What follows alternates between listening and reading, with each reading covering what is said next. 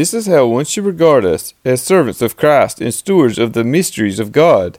Moreover, it is required of stewards that they be found faithful. But with me, it is a very small thing that I should be judged by you or by any human court.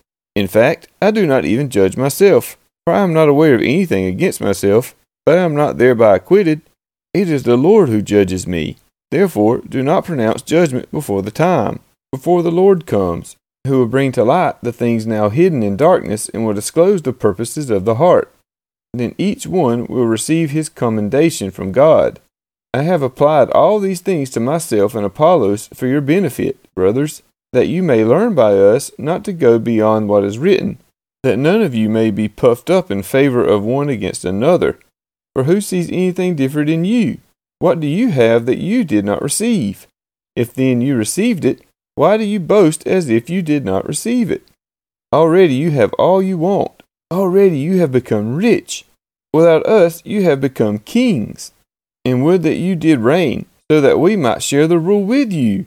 For I think that God has exhibited us apostles as last of all, like men sentenced to death, because we have become a spectacle to the world, to angels, and to men. We are fools for Christ's sake, but you are wise in Christ. We are weak, but you are strong. You are held in honor, but we in disrepute. To the present hour we hunger and thirst, we are poorly dressed and buffeted and homeless, and we labor, working with our own hands. When reviled, we bless. When persecuted, we endure. When slandered, we entreat. We have become and are still like the scum of the world, the refuse of all things.